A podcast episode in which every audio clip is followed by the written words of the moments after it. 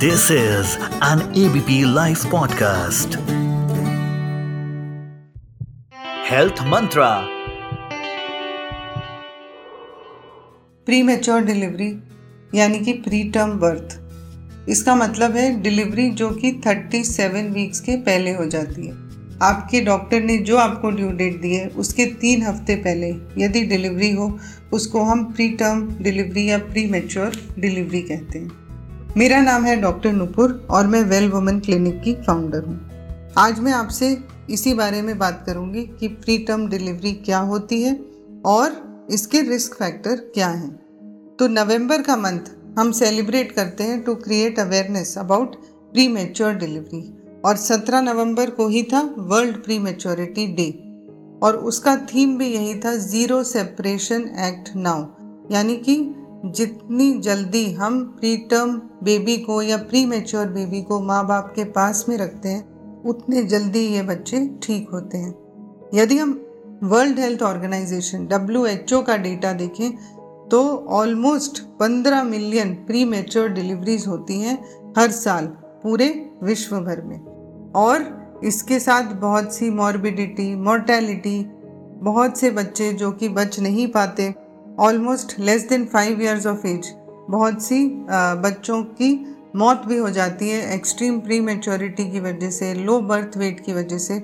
इसी बारे में हम आपकी अवेयरनेस आपको भी इसके बारे में हम बताना चाहते हैं। तो प्री मेच्योर डिलीवरी का जो मतलब है, वो 37 वीक्स के अंदर अंदर।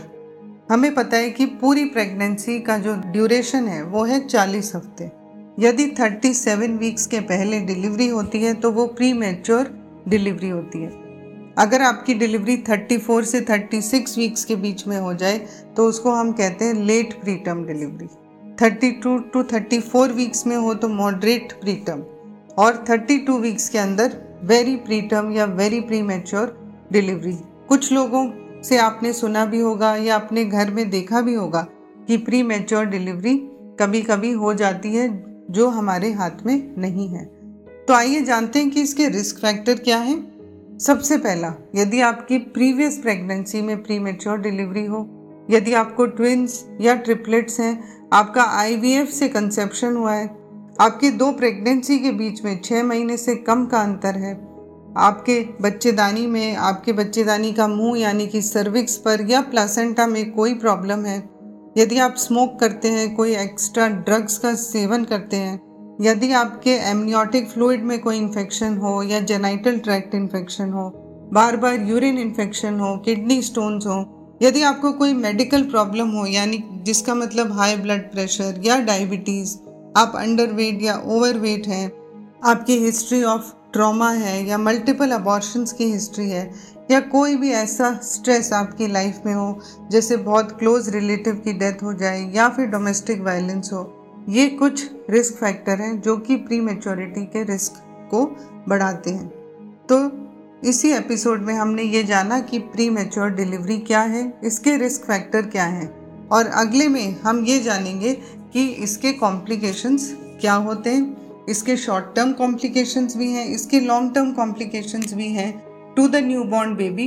तो आइए जानते हैं इसके अगले एपिसोड में कि इसकी वजह से क्या कॉम्प्लिकेशन हो सकती है न्यू बॉर्न बेबी को, यानी कि प्री मेच्योर बेबी को। Thank you